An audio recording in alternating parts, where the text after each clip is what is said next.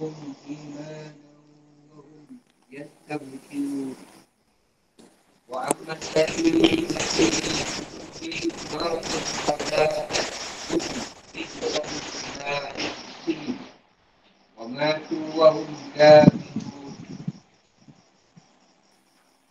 أولا يرون أنهم يفتنون في كل عام مرة مرة أو مرتين. ثم لا يتوبون ولهم ثم لا يتوبون ولا هم يذكرون. إذا ما أنزلت سورة نظر بعضهم إلى بعض. هل يراكم من أحد خلق الله قلوبهم خلق الله قلوبهم لأنهم قوم لا يفقهون Dan apabila diturunkan suatu surah, maka antara mereka, ini orang munafik, ada yang berkata, Siapa di antara kamu yang bertambah imannya dengan turunnya surah ini? Adapun orang yang beriman, maka surah ini menambah imannya. Sedang mereka merasa gembira. Dan ada pun orang yang dalam hatinya ada penyakit, maka dengan surah itu akan menambah kekafiran mereka yang telah ada. Dan mereka akan mati dalam keadaan kafir. Dan tidakkah mereka orang munafik memperhatikan bahawa mereka diuji sekali atau dua kali setiap tahun. Dan mereka tidak juga bertaubat dan tidak pula mengambil pelajaran. Dan apabila ke satu surah, sebagai mereka memandang kepada sebagai yang lain sambil berkata, Adakah seorang dari kaum muslimin yang melihat kamu setelah itu mereka pun pergi. Allah telah memalingkan hati mereka disebabkan mereka adalah kaum yang tidak memahami. Surah. Suatu surah dari Al-Quran. Faminhum. Di antara mereka dari orang-orang munafik. Man yakul.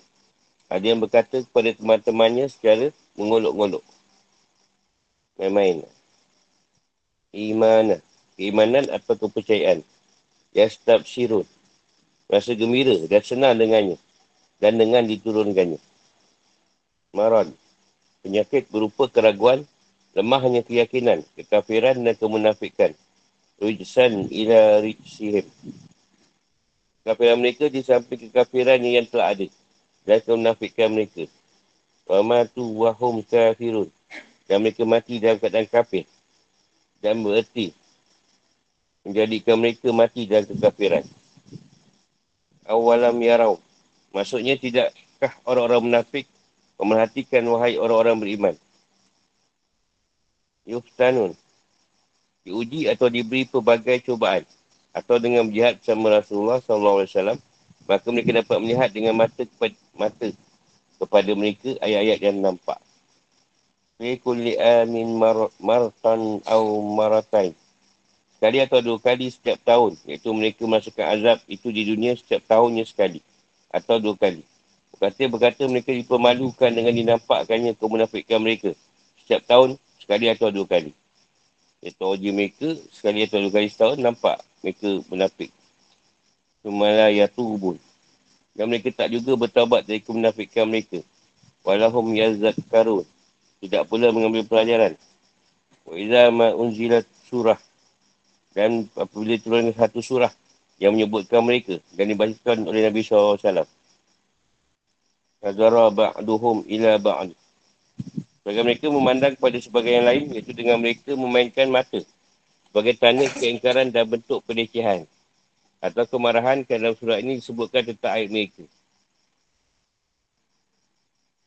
Nah, bila disebut bacakan surah tu, dia main mata lah sama geng dia lah. Kata kita lah tu. Hal yarakum min ahad. Adakah seorang dari orang muslimin yang melihat kamu?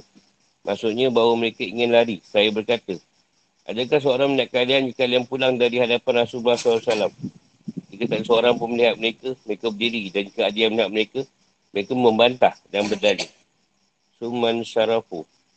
Sudah itu, mereka pergi dan tetap dalam kafiran mereka. Syarafallahu kulubuhum. Allah telah malingkan hati mereka dari hidayah dan keimanan. Dan itu boleh sebagai pemberitahuan dan doa. Ya nahum, sebabkan mereka. Kaumun la yafkahun. Kaum yang tidak mengerti kebenaran. Kerana kesalahan pemahaman mereka dan kenganan. Enggaknya mereka untuk bertadabur. Dan ayat Quran itu turun, tak, dia tak mahu melihat apa cerita di sebalik.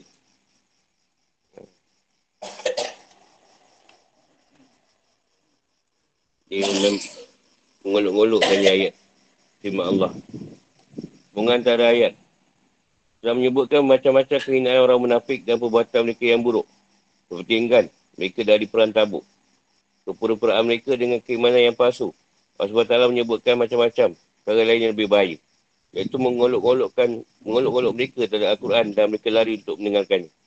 Hal itu kerana setiap kali turun satu surah yang mengandungi keterangan tentang keburukan dan aib mereka. Mereka sakit hati untuk mendengarkannya. Kerana itu setiap kali mereka mendengar satu surah, walaupun tidak menyebutkan sedikit pun tentang mereka, mereka langsung mengolok-olokkan dan mencela diri hati dan mentertawakannya dengan jalan mendecehkan. Tak usah ada penjelasan. Setiap kali turun surah, satu surah di Al-Quran dan terdengar oleh orang munafik. Antara mereka dia berkata kepada sahabatnya atau di antara saling berkata. Sama dia saling berkata, siapa antara kalian yang bertambah imannya dengan turunnya surah ini? Ada ke surah ini menambah keimanan kau kata dia.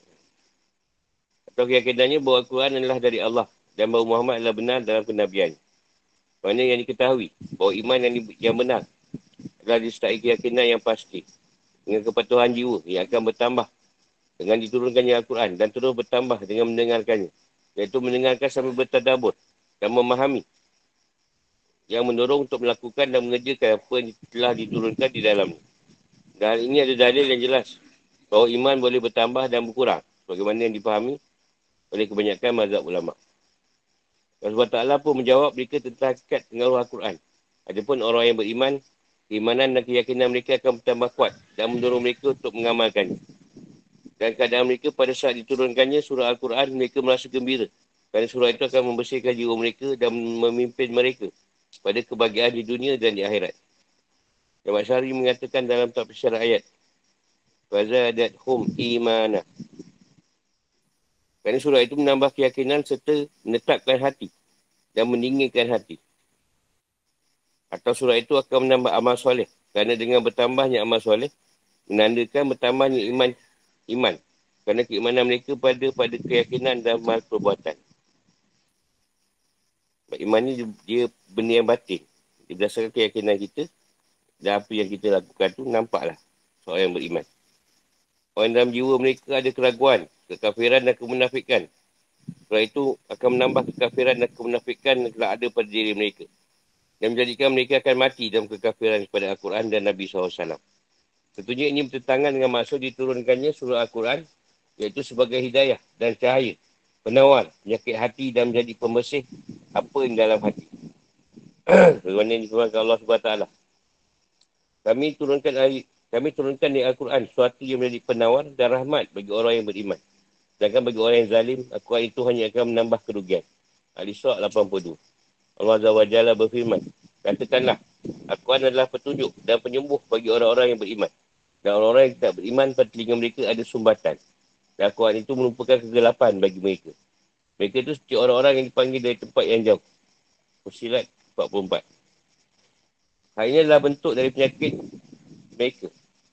Hati yang tidak mendapat petunjuk akan menjadi sebab kesesatan dan kehancuran mereka. Ini kurang cakapnya dalam peracikan tak ada manfaatnya bagi makanan kecuali kemunduran dan kekurangan. Saya menjelaskan bahawa orang-orang munafik akan mati dalam kekafiran. Allah SWT menjelaskan bahawa mereka juga merasakan azab dunia. Setiap tahunnya satu atau dua kali. Dengan mengatakan tidakkah orang munafik melihat bahawa mereka setiap tahunnya selalu diberi ujian sekali atau dua kali. Dengan ujian yang bermacam-macam seperti berjihad, kelaparan dan penyakit. Yang sebetulnya hati itu mengingatkan manusia akan Allah SWT dan menjadikannya condong atau cenderung kepada keimanan dan meninggalkan kekafiran serta membezakan yang hak dan yang batin. Mereka dengan datangnya ujian yang bertubi-tubi tetap saja tak mau bertawabat dan dosa-dosa dari dosa-dosa mereka terdahulu. Tak mau mengambil pelajaran dari apa yang mereka terima di sekitar mereka. Hal itu membuatkan mereka tidak siap, tidak bersedia untuk menerima keimanan. Apabila diturunkan, diturunkan satu surah Al-Quran kepada Nabi SAW, pada mereka sedang duduk-duduk bersama beliau. Mereka lantas saling menulis dan bermain mata sebabkan rosaknya hati mereka. Mereka bertekad untuk lari. Sambil berkata, apakah Rasulullah SAW atau mukmin ada yang melihat kalian jika kalian keluar? Satu surah dibacakan, mereka lari. Tak boleh dengar. Mereka pun pergi semua dari majlis Nabi SAW, berarti mereka telah berpaling dari yang hak. Dan inilah keadaan mereka di dunia tak pernah tetap pada kebenaran. Tidak mau menerimanya dan tak mau memahami. Seperti difirmankan Allah SWT. Lalu mereka, mengapa, lalu mengapa mereka orang kafir berpaling dari mengati Allah? Berpaling dari peringatan. Seakan-akan mereka kedai liar yang lari terkejut. Al-Mudasyir, 49 hingga 51. Dan firmannya, maka mengapa orang kafir itu datang bergegas ke hadapanmu Muhammad? Dari kanan dan dari kiri dengan berkelompok-kelompok. Al-Ma'arif 36 hingga 37. Iaitu kenapa mereka langsung cepat-cepat keluar. Mereka lari dari kebenaran dan pergi kepada kebatilan. Allah SWT telah malaikat hati mereka dari hak keimanan dan dari kebaikan dari cahaya. Hal itu boleh sebagai sebuah doa atas mereka, atas sebagai pemberitaan tentang keadaan mereka. Dipalingkannya hati mereka kerana mereka adalah kaum yang tidak memahami ayat-ayat yang mereka dengar. Dan mahu untuk memahami. Mereka tidak tadabur sehingga mereka boleh mendalaminya. Mereka mereka menalaikan untuk memahaminya dan lari darinya. Seperti firman Allah SWT. Maka ketika mereka berpaling dari kebenaran, Allah memaling hati mereka. Asaf 5. Kehidupan atau hukum-hukum. Ayat ini menunjukkan hal berikut. Satu. Di mana boleh bertambah dan berkurang. Dan ini menjadikan mazhab menjadi ulama salah dan kalah. Orang mukmin akan bertambah keimanan mereka dengan diturunkannya Al-Quran dan bergembira dengan diturunkannya. Ini untuk dapat membersihkan jiwa mereka dan mengapai kebahagiaan mereka. Dua. Kafiran akan semakin bertumpuk di mana sebagiannya bergabung dengan yang lain. Hal itu kerana mereka setiap kali Allah menekan wahyu yang baru, mereka semakin bertambah kafir dan munafik. Azab mereka pun akan semakin berlipat kali ganda. Tiga. Orang munafik yang mengolok-olokkan Al-Quran akan mati dalam kekafiran dan mereka tidak bertaubat. Hal itu menunjukkan mereka terus menerus dalam kekafiran. Empat. Saranan untuk mengingatkan, mengingatkan orang munafik akan keimanan dan kebenaran sangat banyak. Dan terulang-ulang. Telah banyak ujian dan cubaan datang mereka. Seperti turunnya penyakit, kelaparan, kekeringan dan paciklik. Atau kemarau. Ia bersama Nabi SAW setiap tahun, sekali. Atau dua kali. Dan mereka melihat apa yang Allah SWT janjikan. Berupa pertolongan dan dukungan. Lima. Dari sana-sana yang juga mengajak kepada berimannya orang-orang munafik adalah bahawa Al-Quran telah membuka tabir rahsia mereka dengan mengungkapkan perkara-perkara mereka yang gaib. Namun demikian mereka tetap saja menjauh dari hal itu yang menjadi kebenaran. Mereka tak mau mendengar Al-Quran dengan penuh tadabur dan penuh pemikiran yang mendalam dalam ayatnya. Sesungguhnya, makhluk bergerak yang menyawa yang paling buruk dan pandangan Allah dalam mereka yang tuli dan bisu, tidak mendengar dan memahami kebenaran. Iaitu orang-orang yang tidak mengerti. Al-Anfal 22. Maka apakah mereka tidak memahatikan Al-Quran ataukah hati mereka telah terkunci? Muhammad 24. Allah SWT. Ayukum zadatu. Ya zadathu hadhi imanah. Memberikan kata-kata yang terlontar sebagai bentuk olok-olok. Dan firmannya. Azara ba'duhum ila ba' Cukup dengan sebagian mereka melihat sebagian lainnya secara mengolok-olok dan minta pergi. Enam. Sebenarnya Allah SWT telah malingkan mereka dari keimanan dan ditutupnya mereka dari keimanan itu. Seperti dalam mazhab ahli sunnah. Dan jiwa mereka telah berpaling darinya untuk firmannya. Karafallahu kulubuhum. Karafallahu kulubahum. Adalah boleh sebagai doa keburukan atas mereka.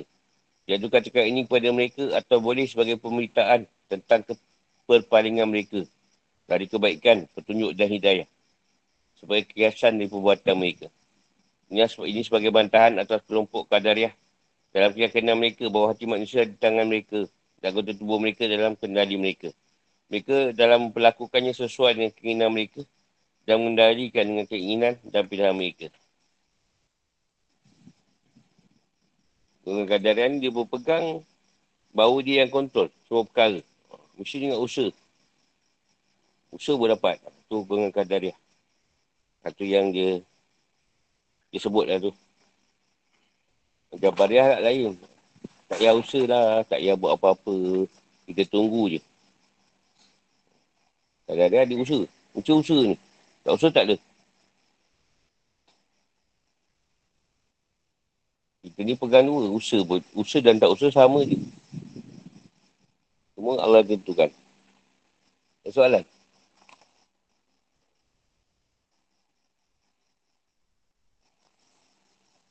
Munafik ni dia takut bila nak buka cerita dia, dia lari.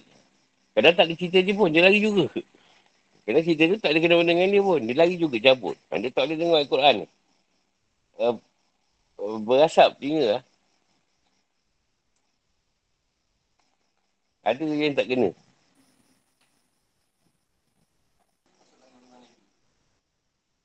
Dia boleh ikut akal. Tapi ilham yang dapat dengan akal, dia cuba tanya orang yang mahir. Maksudnya, sesuai tak? Kan? Itu cara beradab je lah ilmu kan? Takut kita pakai, tak kena. Ha, contoh macam kita cerita semalam, uh, ayat semalam yang kata, memanggil orang kafir walaupun berdekatan dengan kita. Kan kalau kita tanya orang, dan semua orang kafir kita, kita, kita belasah. Kan? Oh, esok pagi-pagi dah keluar, pergi belasah orang Cina tepi rumah tu. Kan? Ambil ayat tu. Ha, itu kan direct tu. Orang kafir ada kan, diperangi lah. Dia, dia ngakal dia, oh ini maknanya kita kena ni lah. Orang, tak, orang tu tak ada tu pun mengganggu kita. Sebab tu kalau staff sing ngakal boleh, tapi tanyalah orang yang yang yang mahir lah. Ha, macam mana ni share ke guru ke siapa. Sesuai tak saya punya kupasan. Ha, kalau okey, okey lah. Kalau tak okey, tak okey ya.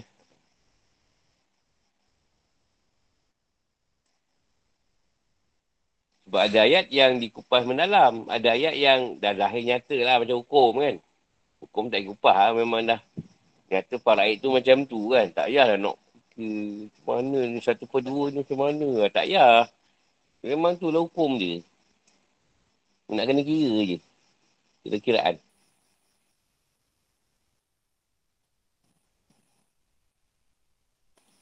Ada lagi?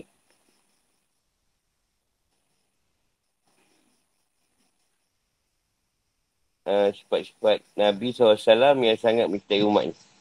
Surah At-Taubah ayat 18-29. Ini tajuk akhir Surah At-Taubah.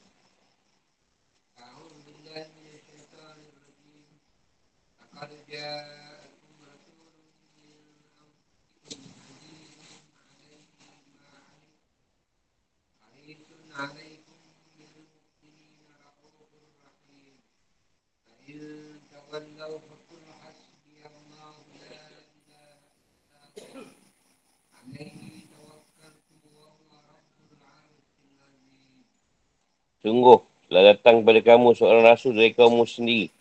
Berat terasa olehnya penderitaan yang kamu alami. Ia sangat menginginkan keimanan dan keselamatan bagimu. Penyantun dan penyayang terhadap orang-orang yang beriman. Jika mereka berpaling dari keimanan, maka tekanlah Muhammad. Cukuplah Allah bagiku. Tak ada Tuhan selain dia. Hanya kepadanya aku bertawakal. Dan adalah Tuhan yang memiliki aras. Sehingga sana yang agung. Ayat tawakal yang Antara yang paling kuat jugalah Al-Quran. Min'an pusikum. Maksudnya adalah dari kalian dan dari jenis kalian. Iaitu Muhammad SAW. Aziz. Berat terasa atau susah. Ma'anitum. Penderitaan atau kesusahan kalian dan kalian menghadapi hal-hal yang tidak kalian inginkan. Harisun alaikum sangat menginginkan keimanan dan keselamatan bagimu atau kalian dapat hidayah. Kata Al-Arshu adalah keinginan yang kuat untuk mendapatkan sesuatu. Ra'uf, amat belakasian dan kata rafah itu lebih spesifik. Dari rahmat dan biasa ditujukan pada yang lemah dengan hati yang lembut. Rahim, penyayang, mana beliau menginginkan kebaikan untuk kalian.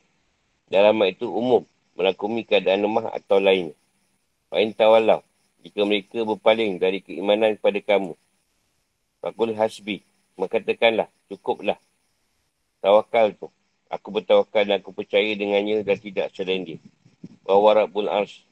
Dan dia adalah Tuhan yang memiliki aras atau singgah sana.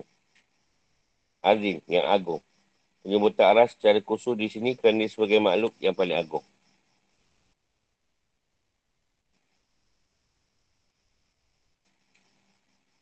Mengantara ayat. Jadi kalau SWT merintahkan rasulnya untuk menyampaikan taklif. Yang ini beban yang susah dan berat dalam surah ini. Sangat sulit untuk mengembannya. Kecuali untuk untuk me, me, apa, menyampaikannya. Atau membawanya. Kecuali orang yang diberikan taufik oleh Allah SWT. Surah ini ditutup dengan apa yang memudahkan mereka mengemban taklif tersebut. Iaitu Rasulullah SAW adalah dari kalian. Dan semua apa yang dapati beliau merupakan kemenangan dan kemuliaan akan kembali kepada kalian. Dia sangat berbelah kasih. Kalian mendapat perintahan, penderitaan. Sangat berkeinginan dalam menyampaikan kebaikan dunia dan akhirat kepada kalian. Dan bagi seorang doktor yang pintar, yang dihadapkan pelbagai perubatan yang sangat sulit. Yang diinginkan adalah kebaikan. Terimalah taklif yang susah ini agar kalian dapat menenangkan, memenangkan semua kebaikan. Jika surah ini memulai dengan terlepasnya Allah dan Rasulnya dari orang-orang musyrik dan menceritakan keadaan orang munafik sedikit demi sedikit mengajak bicara bahasa Arab bahawa mereka telah diberikan nikmat dan kurnia yang bermacam-macam.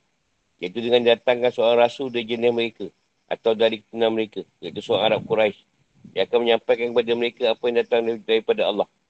Orang itu mempunyai sifat yang mulia Iaitu dia merasa sedih dan melakasian atas kesusahan mereka. Jika mereka harus masuk ke dalam azab akhirat nanti. Dia sangat berkeinginan agar mereka mendapat hidayat dan selalu berbelah kasih bagi penyayang kepada terhadap mereka. Al-Hakim dalam kitab Al-Mustadrak. Diwakilkan dari Ubay bin Ka'ab.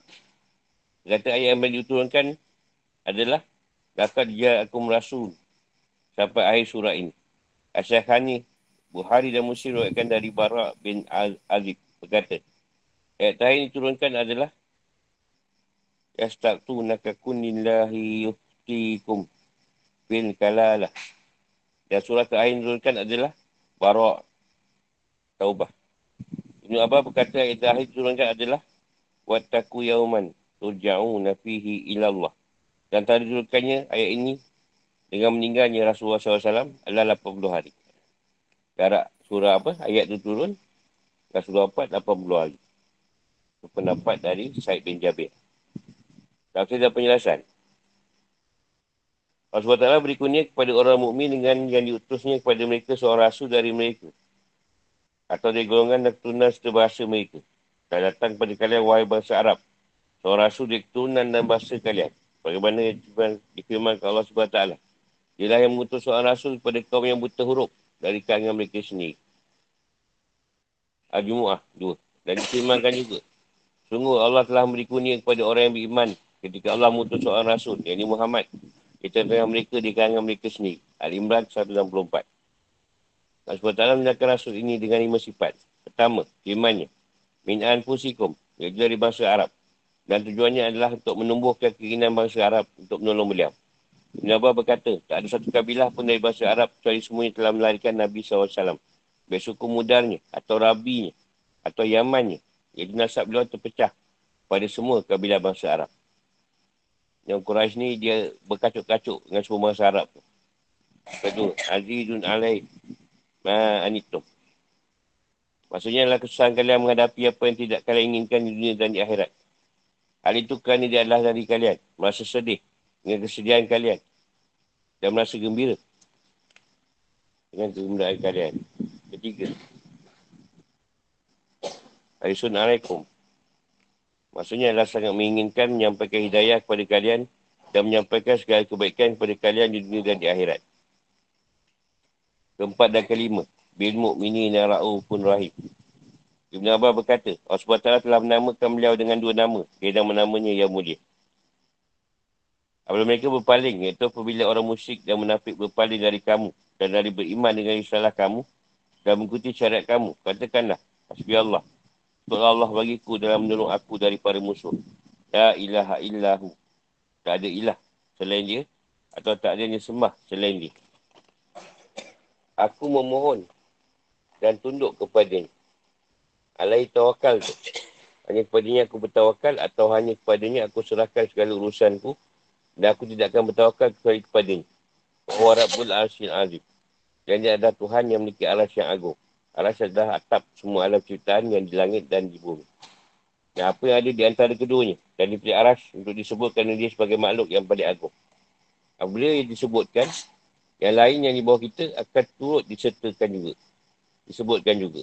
Di atas aras itu, beradalah pengendalian segala makhluk. Pusat pemerintahan. Segala perkara makhluk Allah SWT. Sebenarnya firman Allah SWT. Dan dia bersemayam di aras. Di atas aras hingga sana. Untuk mengatur segala urusan. Abu Dhul diwaikan dari Abu Dardak kata, Masa siapa yang membaca di waktu pagi dan di waktu petang, membaca Hasbi Allah, la ilaha illah, wa alaihi tawakal tu, wa rabbul asyik azim, sebanyak tujuh kali. Allah SWT akan mencukupkan apa yang terdetik diri. Baik hal itu dia jujur dengan hal tersebut atau tidak. Anakashi, bercerita dari Ubay bin Ka'ab bahawa dia berkata, Al-Quran yang paling dekat masa dengan Allah SWT. Dua ayat ini. Lakat jahakum, rasul tumi'an pusikum. Sampai akhir surah ini. Para sahabat Rasulullah SAW telah sepakat ketika mengipu ayat Quran untuk meletakkan dua ayat ini pada akhir surah. Bara'ah atau Taubah. Muhammad dan Muhari serta Timizi dan lainnya. Dewatkan dari Zaid bin Sabit pada saat mengipu Al-Quran dan menulisnya pada zaman Khalifah Abu Bakar. Bahawa dia berkata, sampai aku mendapatkan dua ayat dari surah At-Taubah pada Kuzaimah Al-Ansari. Aku tak mendapatkan kedua ayat ini pada selain dia. Laka dia aku merasuruh mi'an pusikum. Sampai akhirnya. Iaitu bahawa dia tidak sependap, tidak mendapat kedua ayat ini tertulis pada selain Huzaimah. Walaupun kedua ayat ini dia hafalnya dan juga orang selain dia. Tuan ini disebutkan oleh Ibn Hajar. Jadi dari Ibn Muzir meruatkan bahawa ada seorang dari Ansar datang bawa dua ayat ini kepada Umar. Umar berkata, Aku tidak minta kepadamu samanya keterangan atas ayat ini. Dan begitulah dahulu Rasulullah SAW membacanya. Tiga kehidupan atau hukum-hukum. Ayat ini menunjukkan dua hal berikut. Ini. Satu. Lima sifat yang memiliki Nabi SAW mengajak bahasa Arab untuk menerima dakwah beliau. Dan memikul beban salah. Beliau menjaga talif-talif yang diperintahkan bersama beliau.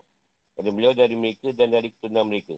Beliau sangat berkeinginan agar mereka dapat hidayah dan amat belah kasihan lagi penyayang terhadap mereka. Dua. Jika manusia menolak dakwah Nabi SAW, dia akan minta pertolongan kepada Allah yang suara sempurna. Dan cukup beliau kembali kepadanya dalam berdoa. Ibadat, meminta dan memohon. Allah SWT lah ilah yang memiliki aras yang agung.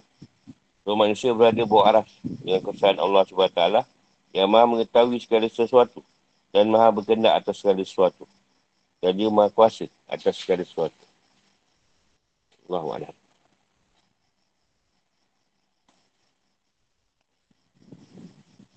Ada soalan? Selesai surah At-Taubah, surah Bara'ah. Surah yang terakhir. Yang Nabi terima. Wahyu.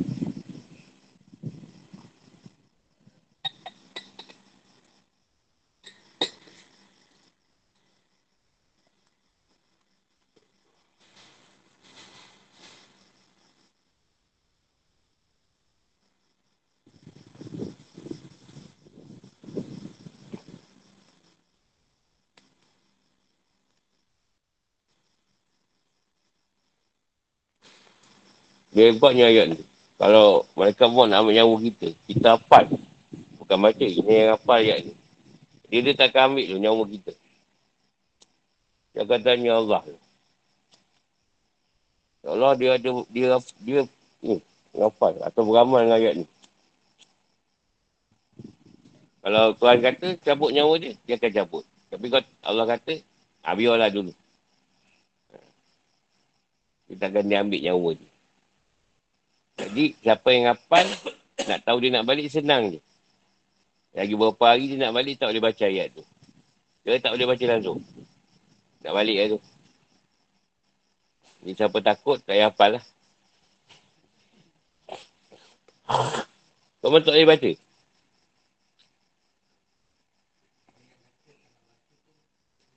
Dia baca boleh tapi tak habis. Tak betul. Ha, tuan terbalik ataupun dia tak ingat. Ha, dia tak ingat dia lakat je aku. Rasul yang pusikum, lepas tu tak boleh sambung pun.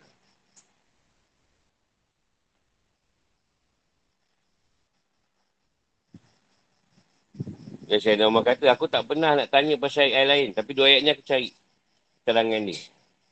Sebut tadi kan, Sayyidina Umar.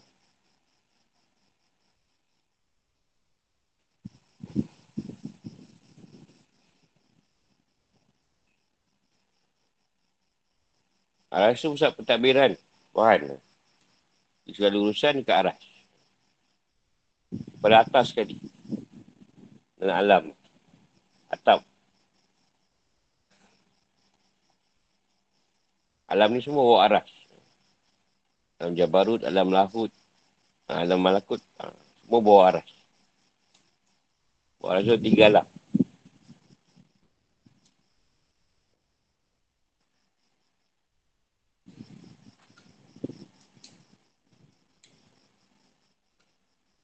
Kalau ketiga tu, uh, haruslah cepat harus Tuhan lah. Kalau ketiga tu dia tak nak ambil lagi.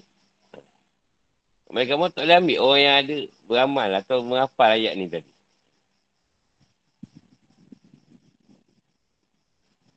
Sebab tu dia lupakan. Ha, dia lupakan tu, senang lah nak ambil.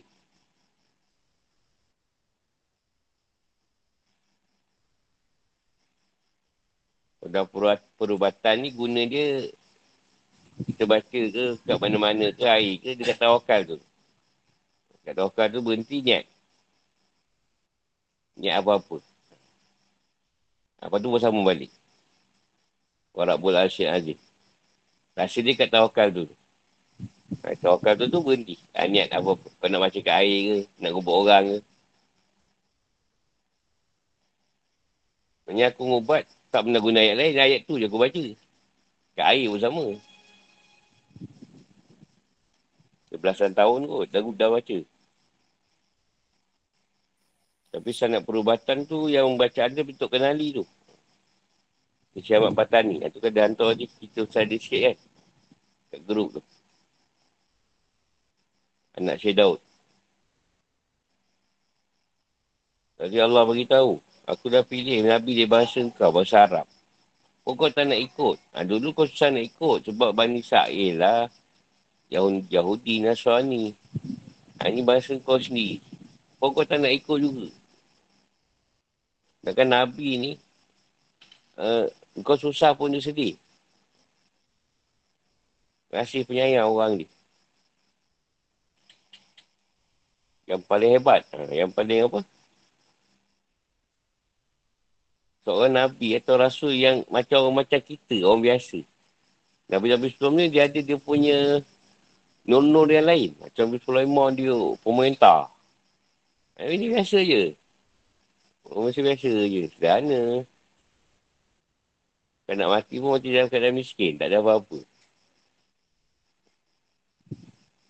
Mana ada Nabi kubur dalam bilik sendiri.